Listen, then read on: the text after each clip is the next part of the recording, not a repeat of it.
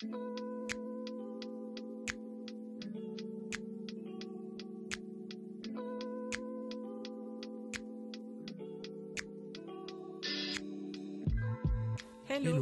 Nous, c'est Sandrine et Ludovic, fondateurs de l'application Moonly, une appli pour découvrir ou redécouvrir son cycle et sa fertilité. Aujourd'hui, on a décidé de vous parler sans tabou du sujet de la fertilité et tout ce qui tourne autour sur le podcast Sans hormones. On a envie de partager un maximum d'informations pour vous faire vous poser les bonnes questions et que vous puissiez faire un choix éclairé. Ici, on parle avec bienveillance de fertilité, un sujet plein de richesses insoupçonnées.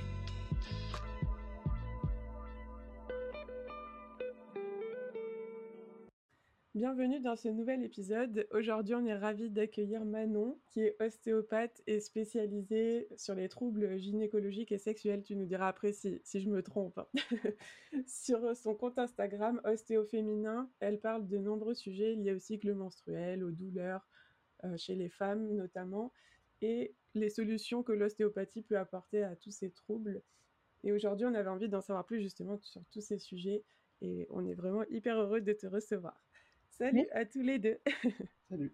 Salut Euh, dans chaque épisode, on pose euh, deux questions au début pour commencer et, et mieux, et mieux découvrir notre invité. Et pour commencer, euh, où en es-tu dans ta vie actuellement? Euh, alors dans ma vie professionnelle actuellement, euh, je travaille euh, dans le 78, dans deux cabinets, dans un cabinet à, situé à Versailles, un cabinet qui s'appelle Ginenco, qui est un cabinet médical et paramédical orienté sur la santé euh, féminine, donc avec euh, des gynécologues, une sexologue, une psychologue, une sophrologue et puis euh, moi. Et puis je travaille aussi dans mon autre cabinet à Dampierre en Yvelines, euh, plutôt solitaire dans ce cabinet-là. Et voilà, je reçois mes patientes plutôt orientées du coup sur des, des sujets gynéco-sexo. Ça, ça doit être compliqué de gérer deux, dans deux cabinets différents. Enfin, je ne sais pas si c'est si c'est loin les uns des autres en plus. Euh, ils sont pas tout près, mais c'est un- une habitude à prendre en fait de, quasiment depuis le début que je travaille. C'est, je travaille sur plusieurs lieux, donc euh, ça me permet de toucher aussi plus de personnes parce que vrai. que- ça agrandit euh, Oui. la- le champ des possibles. Donc euh, depuis que je suis sur Ver- Versailles, je touche plus de Parisiennes par exemple, Ok. euh, plus facile d'accès en transport en commun. Ouais, c'est sûr. Dans ton nouveau cabinet, c'est le Ginenco, hein, le Ouais, nouveau. Euh, du coup, c'est aussi les, les autres professions qui te ramènent euh, des personnes en fonction de leurs problématiques, c'est ça? Ouais, tout à fait. Ce qui est génial, c'est qu'on travaille vraiment en équipe. Euh, parfois, il y a ce désir-là dans les cabinets euh, paramédicaux et médicaux de travailler en équipe, mais ça se fait pas forcément très bien. Et là, vraiment, ça match super bien entre nous. On arrive bien à nous échanger. Les gynécos m'envoient du monde. Moi, je renvoie mes patientes vers les gynécos. La sexologue m'envoie aussi des, des patientes et, et, euh, et patients. Et pareil, on, a, on, on intervertit, on peut discuter entre nous des patientes et de leur cas. Donc, c'est super, euh, super euh, cool. Ah, bah, c'est bien, Oui, c'est c'est super top. complémentaire, quoi. Ouais, c'est vraiment pluridisciplinaire, quoi, autour de la patiente. Puis en plus, pour les patientes en elles-mêmes, elles n'ont pas besoin d'aller courir partout et trouver des personnes par elles-mêmes. Elles ont Ouais. un peu tout sur place. Elles ont un point central où elles se sentent en confiance et pff, c'est ouais, c'est rassurant pour elles aussi, le lieu, que ce soit toujours le même lieu, euh, Mhm. pas courir partout. Ouais. Et ensuite, si tu devais te décrire en deux mots, euh, quels seraient les, les deux mots que tu utiliserais? Ah, c'est dur. Euh, je dirais engagée et bienveillante, Ah, c'est vraiment. Ça me semble bien. plutôt correspondre à ce qui ressort de, de ton compte Instagram. Ouais. Souvent, quand, euh, quand on parle d'ostéopathie, enfin, quand on connaît pas trop la discipline, on peut un peu mélanger avec la kiné, kinésithérapie du coup. Est-ce que tu peux nous dire un peu ce que c'est les différences euh, et tout ça? Ouais, alors déjà, il y a une différence vraiment dans le côté, euh, on va- dire, paperasse, entre guillemets. C'est-à-dire que l'ostéopathe, on peut aller le voir en première intention, donc sans ordonnance, euh, pour n'importe quel sujet, euh, une douleur cervicale, une douleur au ventre, une, une entorse, euh, voilà, qu'importe. Alors que le kiné, on ne peut pas y aller spontanément. On a besoin d'une ordonnance du médecin qui nous prescrit euh, 10 séances de kiné pour la cheville, pour la rééducation post-opératoire, ou je sais, sais pas quoi, ou mal au dos. Donc voilà, c'est vraiment la première différence, c'est ça, c'est kiné, c'est régi vraiment par les médecins et nous, on est plutôt libre et c'est vraiment première intention, les patients viennent spontanément à nous. Et ensuite, dans le, dans le fond, dans vraiment dans le métier, la kinésithérapie, ça va être plutôt centré sur justement le motif de consultation. par exemple, si on vient parce qu'on a mal au dos, le travail va, va, se localiser sur le bas du dos. Si on a mal dans les lombaires, par exemple, le kiné va faire du massage, de la rééducation, enfin, du renforcement musculaire sur cette zone-là. En ostéopathie, déjà, on masse pas, on fait pas de, on fait pas de, renforcement musculaire, on travaille qu'avec nos mains. Et puis, on a vraiment cet aspect global du corps. C'est-à-dire que même si la patiente ou le patient vient pour euh, le bas du dos, eh ben, on va le regarder des pieds à la tête pour euh, vraiment voir le schéma complet de dysfonctionnement pour le démêler et pour pas que ça se réinstalle progressivement. Donc c'est complémentaire en fait, parce qu'à la fois, c'est bien de pouvoir traiter la zone vraiment douloureuse locale et en même temps, c'est important d'avoir une vision globale du corps pour euh, avancer plus vite. Quoi. Oui. Mais on, on, en parlait l'autre jour justement, de, des fois, il y a des douleurs qui vont, euh, qui vont apparaître à un endroit, euh, genre les genoux, et ça va être à cause d'un appareil dentaire. Et, mm. et au final, c'est des trucs où c'est vraiment, faut une connaissance du corps hyper approfondie pour, pour arriver à, à, lire ça sur, sur le corps. Ça, c'est un truc où chez les ostéos, ça m'a toujours euh, impressionné. À quel point, à quel point vous arrivez à, trouver la source du problème et à remonter. Euh, à, quel point on peut être, euh, on peut être à, se dire, à, vous dire ouais, vous venez pour une cheville, mais c'est à cause de votre oreille gauche. C'est ça, exactement. ok, d'accord. impressionnant. Et est-ce que ça peut s'utiliser du coup aussi en, en complémentarité de la kinésithérapie? Euh, bah oui, oui, complètement. C'est ce que, c'est ce que je disais. Euh, vraiment, c'est euh, parfois on, on a tendance à opposer ces deux professions et c'est bien dommage parce qu'en fait, on n'est pas en concurrence. C'est pas celui qui sera, qui arrivera à faire mieux que l'autre. c'est vraiment travailler main dans la main pour aider la personne à aller mieux. Les deux thérapies sont complémentaires. Par exemple, pour une tendinite, le kiné va travailler avec des petits outils vraiment localement sur le tendon inflammé. Et, ben, et puis nous, en ostéopathie, bah, l'aspect global, pour éviter que les compensations recréent cette inflammation sur le tendon, recréent cette tension. Et toi, du coup, qu'est-ce qui t'a amené à choisir l'ostéopathie? Eh bien, l'ostéopathie, moi, je... ma mère m'a toujours emmenée chez l'ostéopathe depuis que je suis bébé, donc c'est un métier que je connaissais bien. Et on m'a toujours dit dans ma famille, quand j'étais plus petite, que j'avais quelque chose dans les mains, que j'avais vraiment une main particulière. et, et j'aimais bien masser, j'aimais bien toucher les gens avec les mains. Et, du coup, bah, je me suis dit, bah ouais, bah, je connais ce métier, j'ai envie de soigner avec mes mains, donc euh, à l'ego, l'ostéopathie. Donc j'ai fait mes 5 ans comme ça. Et puis, bah, plus j'avançais dans mes études, plus je trouvais mon métier passionnant. Et puis, bah, là, c'est toujours le cas. Mais du coup, dès le début, tu allais faire médecine et tu voulais direct faire ostéopathe? Alors, du coup, l'ostéopathie, ça passe pas par médecine. Ah. C'est aussi une des particularités. Là, j'apprends des trucs. Ouais. Euh, nous, on est, en fait, on n'est pas, euh, on n'est pas des professions médicales en ostéopathie. Ok. On dit paramédical. Et donc, euh, ce sont, ce sont des écoles privées. Ok. Et en France, il y en a maintenant une quinzaine qui sont reconnues par l'État. Et donc, c'est des, des, écoles qui sont payantes, hein, qui coûtent très cher, malheureusement. Oui. Ah bah il me semblait que oui, qu'il fallait quand même passer par la première année de médecine. Non, ouais, non, il n'y a pas besoin en ostéo. C'est sur dossier et sur entretien. Ok. Ok. Et donc, toi, après, tu as, as, décidé, une fois que tu as démarré, tu as décidé de te spécialiser un peu plus vers, vers le corps féminin. Ouais, ouais. je peux couper. non, non, mais vas-y, vas-y. Du coup, c'est, enfin, je sais pas comment trop décrire ta spécialité. corps féminin, tu peux dire. Bah, c'est gynécologie, sexo, c'est la santé féminine. Je dis, j'essaye de d'appeler ça comme ça globalement, mais c'est pas forcément inclusif. c'est ça. C'est toujours le problème. un peu tendu hein, maintenant? les, les, les, soucis de tu as une idée, le transmettre dans le langage, et le langage n'a pas tout à fait toutes les subtilités. pas toujours évident. du coup, en fait, ça a commencé à, dans ma cinquième année d'ostéo, euh, où moi, en fait, j'ai euh, vécu un événement euh, personnel. en fait, je me suis fait opérer du genou il y a sept ans. Et dans ma dernière année d'ostéo, je me suis fait retirer mon implant contraceptif euh, parce que j'en avais plus besoin et qu'il fallait changer. Et en fait, quand mon cycle menstruel s'est remis en route, ça a refait, ça a fait gonfler mon genou qui s'était fait opérer il y a 4 ans auparavant. Et je comprenais pas ce qui se passait.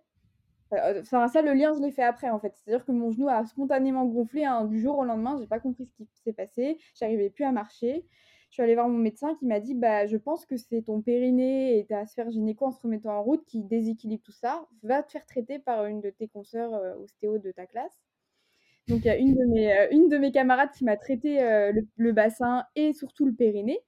Et en 24 heures, mon genou avait dégonflé, je remarchais. Ah oui. Là, je me suis dit Ah ouais, quand même. Donc c'est le fameux le petit orteil qui fait mal et l'oreille gauche qui est en cause quoi. C'est ouais, c'est ça mais pour la sphère gynéco quoi, de se dire en fait, j'ai arrêté mon implant, ça tout s'est remis en route et ça a impacté mon bassin et mon genou et là je me suis dit ah mais c'est génial, enfin j'ai envie de d'en mmh. savoir plus et puis bah voilà mon côté engagé qui fait que je trouvais que quand même là, globalement le les sujets de la gynécologie, de la sexologie pendant nos études n'étaient pas du tout abordés et pourtant, il y a une telle demande dans la, dans, dans, la réalité, quoi. Je veux dire, une femme sur dix, a priori, a de l'endométriose, donc des douleurs pelviennes, et, et pourtant, on n'avait pas du tout creusé ce sujet-là pendant mes études. Donc, j'ai vraiment eu envie de creuser justement en me spécialisant, en faisant des formations, en fait, à la sortie. Enfin, les femmes, c'est on va dire les femmes, hein, pour que ce soit plus simple, c'est tout au long de la vie, il y a plein de phases différentes. En fait, tu as autant la puberté qui peut créer plein de chamboulements. Après, tu as bah, la vie classique fertile, la grossesse qui peut se mettre au milieu, la, ménopause, le postpartum. Enfin, il y a plein de moments où il peut y avoir plein, plein de déséquilibres dans le corps. C'est ça. Mmh. Et par exemple, pour le sujet du jour, bah, les troubles de la fertilité aussi. Entre la vie sexuelle d'une femme qui qui n'a pas d'enfant et puis qui en veut et puis bah ah, c'est compliqué euh, bah, l'ostéo a sa place quoi aussi donc euh ouais. bah justement euh, mmh. on veut bien en savoir plus sur ce sujet là parce que c'est vrai que nous c'est un sujet qu'on aborde pas mal la fertilité et l'infertilité mmh. et du coup qu'est-ce que l'ostéopathie peut apporter à ce niveau et ben, de manière générale, bah, l'infertilité et les troubles de la fertilité, c'est un, un vaste sujet parce qu'il y a aussi beaucoup d'origines multiples. Il y a vraiment, par exemple, l'origine mécanique. Celle-là, on a tendance un peu à l'oublier. Je trouve que dans les consultations gynéco, c'est pas une question qui est fréquemment posée, mais juste si mécaniquement le rapport sexuel, la pénétration est possible. Parce que, en fait, il y a des couples, la pénétration sexuelle est pas possible et ils se retrouvent face à un parcours PMA pour ça mais ils n'expliquent pas clairement pourquoi. Parce que c'est tabou, euh, machin. Et, euh, et, donc, par exemple, sur vraiment la pénétration impossible, mécaniquement, et eh ben, on a complètement notre place aussi, euh, parce que souvent c'est de la dysparunie, donc de la douleur à la pénétration, ou un vaginisme. Et ça, ça se travaille à la fois avec l'abord physique, donc ostéopathie, kinésithérapie, et aussi le mieux, c'est d'avoir un abord soit psy, psy pur et dur ou sexologue. Donc ça, c'est pour les, troubles de la fertilité mécanique.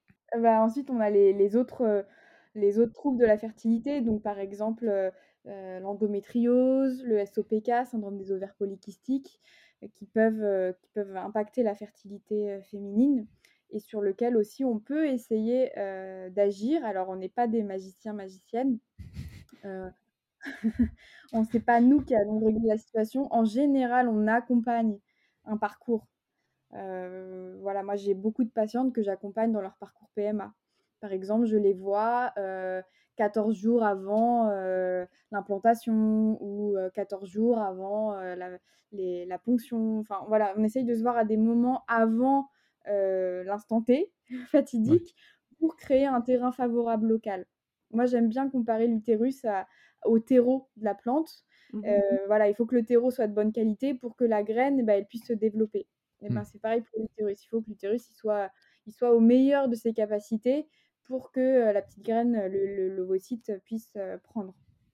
Bah, sur la paroi. En tant qu'ostéo, oui, vous n'allez pas pouvoir soigner ou quoi que ce soit, mais c'est plus au final soulager toutes les potentielles conséquences indirectes qu'il peut y avoir et faciliter la vie. Exactement. Bah, même, même les, les tu, dis les conséquences indirectes, mais il y a même les conséquences directes. Par exemple, bah, c'est l'inflammation que ces pathologies entraînent. Ce sont des pathologies chroniques inflammatoires. Et en fait, l'ostéopathie, par la mobilisation des, tissus, des organes, crée une amélioration de la vascularisation. Ça draine et ça permet vraiment de, calmer l'inflammation. Et ça, ah c'est aussi ce qui Ouais, ça calme. Le fait de stimuler, la, juste en mobilisant, hein, on est sur l'abdomen, on mobilise les organes entre eux, ça stimule forcément la circulation. Et si ça stimule la circulation, les toxines et l'inflammation, la congestion va diminuer. Même sans pathologie, moi j'avais entendu que avant de commencer par exemple les essais bébés, c'était pas mal de faire une consultation histoire de d'assouplir un peu toute la sphère gynécologique, enfin mmh. vérifier ouais qu'il n'y avait pas de tension ou des choses comme ça. Bah, mmh, c'est sûr, ça c'est optimal. Hein, c'est aux petits oignons quand c'est comme ça. Tu prépares bien l'utérus, tu prépares bien l'abdomen, la patiente elle se détend aussi. Il y a, un chiffre qui est intéressant de l'INSERM qui, qui a fait une étude qui montre que, que le stress réduit de 40% les chances de, de, fécondation chez la femme au moment de la, du rapport ou de la justement au ah moment de Mmh. Donc c'est très important. Euh, probablement plus gros que ce que, les, que ce que les gens peuvent imaginer. Euh. c'est vrai que j'aurais bah jamais pensé que 40%. 40%. Après, c'est stress important. Qu'est-ce que c'est le stress important? C'est à mon avis variable aussi d'une personne à l'autre. Mais par exemple, chez les femmes qui sont en PMA, qui se piquent le ventre euh, tous les jours, qui ont des rendez-vous tous les jours, allez, nanana, euh, et la pression, l'envie d'avoir, d'avoir une fécondation, finalement, ça peut être presque contre-productif parce que du coup, elles sont dans un état de stress quand même assez haut, alors qu'elles sont en PMA. Et au, final, chaque rapport va avoir un espèce d'enjeu. Euh, où il faut que ça marche absolument. Euh... Exactement. Ouais, mais d'un autre côté, enfin moi, pour être passé par la PMA, euh, j'y crois, mais j'y crois pas non plus à 100 000% à ce truc-là, enfin parce que effectivement, quand on est en PMA, on est souvent dans un espèce de stress psychologique permanent. Enfin, on est dans des yo-yo émotionnels et tout ça. Et, pour autant, il y a plein de personnes pour qui ça finit par fonctionner. Donc, effectivement, quand tu dis le, stress, le gros stress, ça oui. Je pense que effectivement, bah, tout ce qui est choc émotionnel ou ce genre de choses, bah, typiquement, c'est aussi ces chocs-là qui peuvent décaler l'ovulation. Donc, forcément, là oui, ça a un impact sur le corps. Après, le petit stress quotidien, il faut, être un peu plus nuancé. Oui, bien sûr. Après, euh, bah, c'est aussi la manière dont tu gères la, situation. Tu vois, il y a des personnes des, qui vont pas du tout. Euh, enfin, pour en voir aussi en, cabinet, il y en a qui sont vraiment dans des états euh, émotionnels pas possibles. et d'autres qui gèrent super bien la, le, la PMA et qui vont bien réussir à, à, être en vitesse croisière. c'est c'est vraiment, comme tu dis, c'est vraiment à nuancer en fait. C'est ça. Donc ne, ne, vous prenez pas trop la tête non plus. oui, faut, faut, pas que le fait, faut pas que la peur du stress fasse stresser non plus. ouais, c'est ça. Quoi. non, mais du coup, c'est pour faire un lien avec l'ostéopathie parce que pendant une séance d'ostéopathie, par exemple, on stimule beaucoup le système parasympathique, qui est le système nerveux qui calme. Et donc, une séance d'ostéo, ça peut aussi avoir, au-delà du, au-delà du, de l'impact mécanique direct sur les structures, ou faire descendre la pression aussi, parce mmh. qu'on stimule le système nerveux parasympathique qui va venir calmer, et donc ça crée aussi un terrain propice sur ça. On a parlé un peu SOPK, endométriose. Est-ce que simplement pour des douleurs de règles, euh, il y a aussi euh, des choses à faire? Bah oui, bien sûr, les, règles douloureuses, alors qu'elles soient en lien avec de l'endométriose ou pas, se peuvent être soulagées par des, consultations et des, des, des manips ostéo. Oui ça fait partie de notre champ d'action. Et au niveau du syndrome prémenstruel, est-ce qu'il y a des choses qui peuvent être faites aussi en ostéopathie ou c'est plutôt sur d'autres disciplines où il faut se tourner? Alors, je suis des patientes qui ont des. J'ai notamment une patiente qui a un trouble, euh, un gros SPM, euh, un, trouble dysphorique prémenstruel, voilà. et donc, on peut avoir un impact après. Effectivement, le mieux, c'est quand même d'être accompagné par exemple en naturopathie, en phyto, euh, pour euh, essayer de, jouer aussi sur les taux hormonaux qui sont souvent un peu euh, déséquilibrés. mais par exemple, sur la congestion mammaire, on peut avoir un impact. En libérant les, les, les, les, intercostaux. En fait, tout le drainage du sein passe par, par le, les ganglions, le système lymphatique qu'on a au niveau du creux axillaire et aussi au niveau des, des, intercostaux. Et donc, en libérant le thorax, eh ben, on permet un meilleur drainage des seins et bah, on peut limiter la congestion mammaire qu'on peut, que parfois et qui peut être très inconfortable en, SPM. Après, en SPM, je ne sais pas trop de quels symptômes tu peux parler, mais tout ce qui est douleur abdominale, ballonnement, constipation aussi souvent qu'on peut avoir, sur ça, sur ça aussi, on, peut, on peut avoir une action. Ok. Du coup, là, on parle beaucoup de l'ostéopathie pour la partie, enfin pour les femmes. Mmh mais est-ce que on peut faire un peu les parallèles pour les hommes au niveau de la fertilité notamment? Alors c'est un peu plus délicat parce que l'infertilité masculine, elle est souvent en lien avec vraiment une, des troubles. alors si c'est en lien avec justement des, un manque de spermatozoïdes ou des malformations, là nous on n'est pas hyper hyper efficace parce que c'est comme en fait sur les troubles de la fertilité féminine s'il y a une trompe obstruée ou ou que sais-je, une, une, insuffisance ovarienne, par exemple, bah ça, nous, on n'a pas, les, on pas les armes pour ça.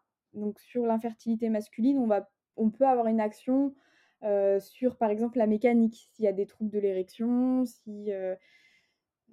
ouais, surtout sur la mécanique, hein, vraiment les troubles de l'érection. Ok, ok. Mais c'est plus délicat. Non, mais c'est intéressant d'avoir le, le, oui, le, lien, le parallèle. Pour, savoir si les hommes aussi peuvent faire quelque chose euh, côté ostéopathie ou pas du tout. Quoi. Ouais. Bah, c'est... Bah, après, oui, c'est, c'est comme, euh, comme on disait tout à l'heure, au final, enfin, les, les femmes, il y a quand même une complexité euh, plus élevée dans, dans, la façon dont, dont, le cycle fonctionne, alors que les hommes, c'est beaucoup plus constant. Et donc, oui, s'il y a un problème, il y a beaucoup moins de chances que ça vienne d'un problème hormonal, vu que les hormones jouent un rôle moins pas moins importants, mais, mais sont moins variables. Mmh. Donc, euh, il y a moins d'hormones. Il y a moins d'hormones tout simplement. Tu as la testostérone principalement, alors qu'en féminine, bah, tu en as au moins 4. Quoi. Et, qui varie euh, constamment, alors que. C'est toute mmh. une danse. ouais. tout à l'heure, on parlait du vaginisme et, tout... et l'autre, c'est. Disparunie. Disparunie, c'est ça. Mmh. L'ostéopathie, ça peut clairement aider au niveau sexualité pour les couples qui ont des soucis, on peut dire mécaniques dans ce mmh. cas-là? Ouais, moi, je, c'est vrai que je dis mécanique, mais parce que c'est pour contrebalancer du hormonal ou, ou de la défaillance anatomique, par exemple. donc, c'est vraiment le côté mécanique. Bah, il faut qu'il y ait une pénétration, il faut qu'il y ait une éjaculation, idéalement quand même au fond du vagin, parce que ça, ça raccourcit quand même mmh. le trajet des spermatozoïdes. Et donc, quand ça, c'est pas possible, euh, ça réduit tout de suite euh, les potentielles fécondations. Bah, j'ai envie de dire, c'est un peu une barrière à l'entrée, quoi. Ah, c'est exactement ça. Bah, c'est exactement ça. D'ailleurs, les, les patientes, elles parlent souvent de mur, en fait, quand elles ont un vaginisme. Hein. C'est un mur euh, qui se présente. Donc, ouais, on est sur une bonne barrière mécanique. Là, il n'y a rien qui passe, quoi. En gros, juste si on peut définir très rapidement en quelques mots, c'est le muscle, c'est le périnée, c'est ça? Ouais, le vaginisme, c'est le périnée qui se contracte tellement que ça, ça crée une, euh, vraiment une, une obstruction. Ouais, c'est un mur quoi, au niveau du orifice vaginal qui empêche toute forme de pénétration. Après, par exemple, euh, il y a du vaginisme situationnel. Donc, c'est-à-dire que c'est des, des, personnes qui vont pouvoir avoir une pénétration par un doigt, un tampon, euh, mais qui vont pas pouvoir avoir un spéculum ou un pénis ou un, un sextoys. Euh, ou un, un, vaginisme total où là c'est vraiment rien, rien ne rentre, euh, même pas un doigt. Est-ce que euh, au niveau des différentes causes, enfin du coup j'imagine qu'il y a la cause psychologique, mais, mais est-ce qu'il peut y avoir d'autres causes? Alors moi dans psychologique j'aime bien quand même un peu détailler parce que on peut vite faire des clichés aussi psychologiques. par exemple, il y a, y a, le vaginisme c'est un trouble qui est quand même particulier parce que à la fois il peut être d'origine complètement physique. Euh, une fois, j'ai une patiente qui est venue qui avait un vaginisme parce qu'elle avait fait une chute sur les fesses. Ça avait fait bouger le coccyx et ça avait créé tellement des fortes tensions qu'elle n'arrivait plus à avoir de pénétration. Mais effectivement, c'est plutôt un trouble euh, d'origine, euh, comment dire, souvent, il y a une, appréhension de la douleur. on, a, on a fait tout un mythe de la pénétration. Attention, ça va faire mal. C'est une zone, c'est une zone fragile, sensible, qu'on n'ouvre pas à n'importe qui. Et il y a aussi le, trauma, l'antécédent traumatique de violence. Qu'importe la violence, ça peut créer cette contraction périnéale réflexe. Oui, c'est vrai que c'est très. Enfin, oui, c'est on va parler de, régime psychologique, mais au final, oui, ça comprend des trucs quand même très différents. Exactement. Bah, c'est comme si, oui, on réduisait à juste un problème mécanique pour tous les problèmes du corps, euh, ce serait un peu réducteur, quoi. c'est sûr. Non, parce que tu vois, as souvent dit oui, c'est psychologique. Alors oui, ça fait un choc euh, psychologique, mais par exemple, il y a peut-être eu un trauma physique aussi associé. Oui. Oui. Sauf que des fois, on oublie l'un ou l'autre parce qu'on s'en souvient pas spécialement. Quand on vient te voir en consultation, comment ça se passe une consultation d'ostéopathie? D'ostéopathie, alors une consultation d'ostéopathie, la première consultation, il y a toujours un, entretien qui dure une dizaine, quinzaine de minutes pour un peu connaître euh, la patiente ou le patient. Euh, où je pose des questions sur toutes les sphères, euh, donc notamment les sphères associées à la sphère gynéco, donc la sphère urinaire, la sphère digestive, les antécédents traumatiques physiques, mais aussi voilà, les, antécédents traumatiques psychologiques parfois. Souvent d'ailleurs dans les consultations gynéco, hein, ce sujet-là, il est important à développer parce qu'il y, a souvent des choses à trouver.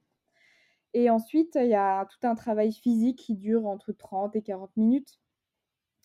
Euh, alors pareil, si on parle vraiment de la consultation euh, gynéco, sexo, fertilité, quand même des zones qui sont plus abordées que, que pour une consultation classique. Euh, le bassin, le, ventre, l'abdomen, les organes, le foie par exemple, le diaphragme et aussi le, tout le crâne, parce qu'au niveau du crâne, bah, on a le système nerveux central, on a le système hormonal aussi, l'hypophyse, l'hypothalamus. Mmh Donc c'est important d'aller euh, d'aller vérifier toutes ces zones pour justement, alors le principe de l'ostéopathie, c'est de, de, de réguler, enfin de que le, corps retrouve son homéostasie. Je ne sais pas si vous connaissez ce terme. je connais de nom, enfin le terme juste comme ça, mais. C'est quand. Je crois c'est quand tu as une membrane et que ça s'équilibre des deux côtés? Ouais, c'est à peu près ça. En gros, c'est le, principe de l'autorégulation. Le corps qui s'autorégule tout seul. Et euh, voilà, notre corps, il a cette capacité-là euh, de s'autoréguler et parfois il la perd, ça crée des troubles, ça crée des douleurs ou des, bah, des troubles hormonaux, des choses comme ça. Et l'ostéopathie, c'est mettre un petit coup de pouce, une petite pichenette pour que bah, le corps arrive à retrouver son, son homéostasie. Donc voilà, c'est vraiment ça le principe de la séance. Et donc tu sors un livre On ne sait pas s'il sera sorti au moment où l'épisode sortira lui. de quoi ça parle? À qui ça s'adresse? Alors, de quoi ça parle? C'est un, pas, un, C'est un livre qui parle de santé féminine. Euh, un, donc, santé féminine et féministe.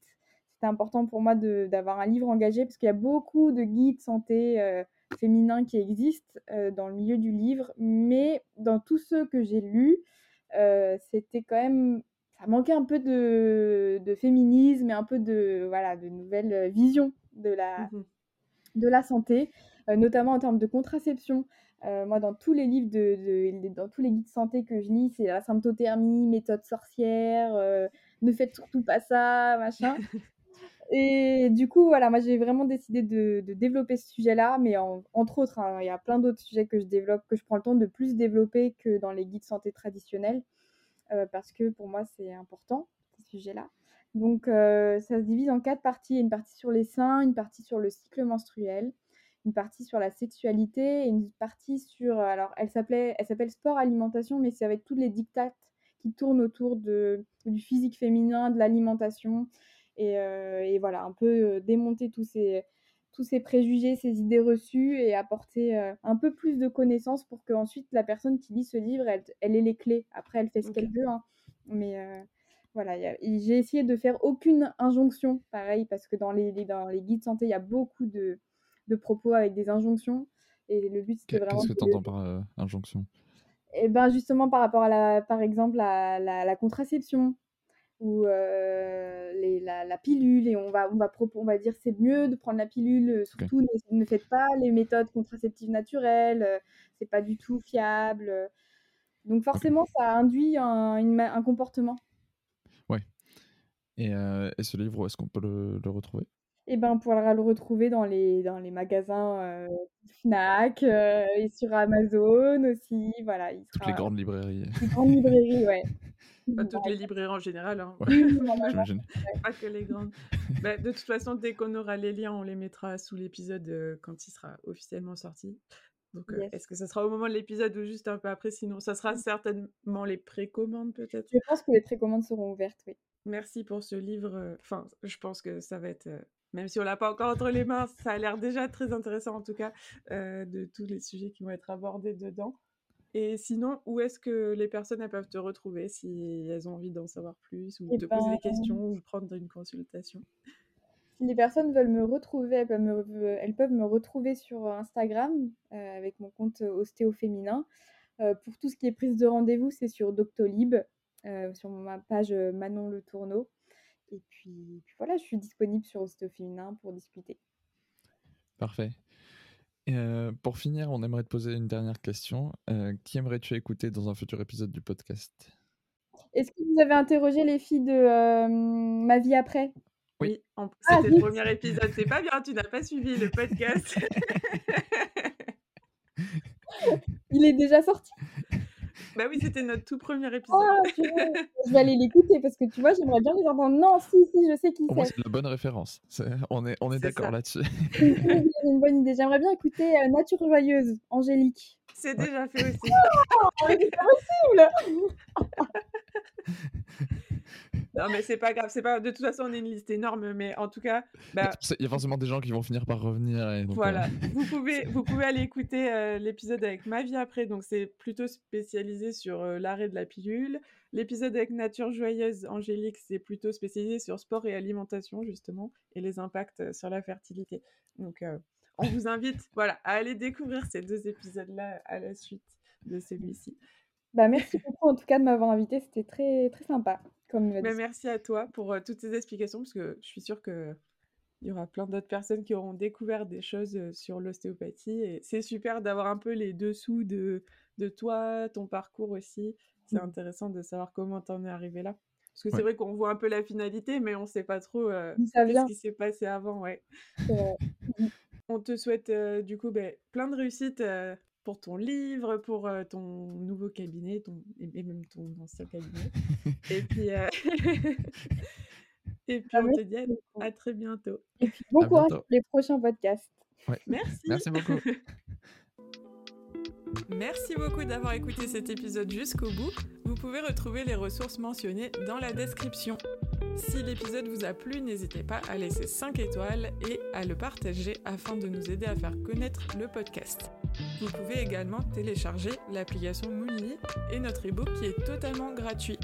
Ça vous permettra d'apprendre à observer vos cycles en couple ou en solo grâce à la méthode symptothermique. Vous pouvez nous poser toutes vos questions sur Instagram ou dans le chat de l'appli, on y répond toujours avec grand plaisir. On se retrouve très vite dans un prochain épisode.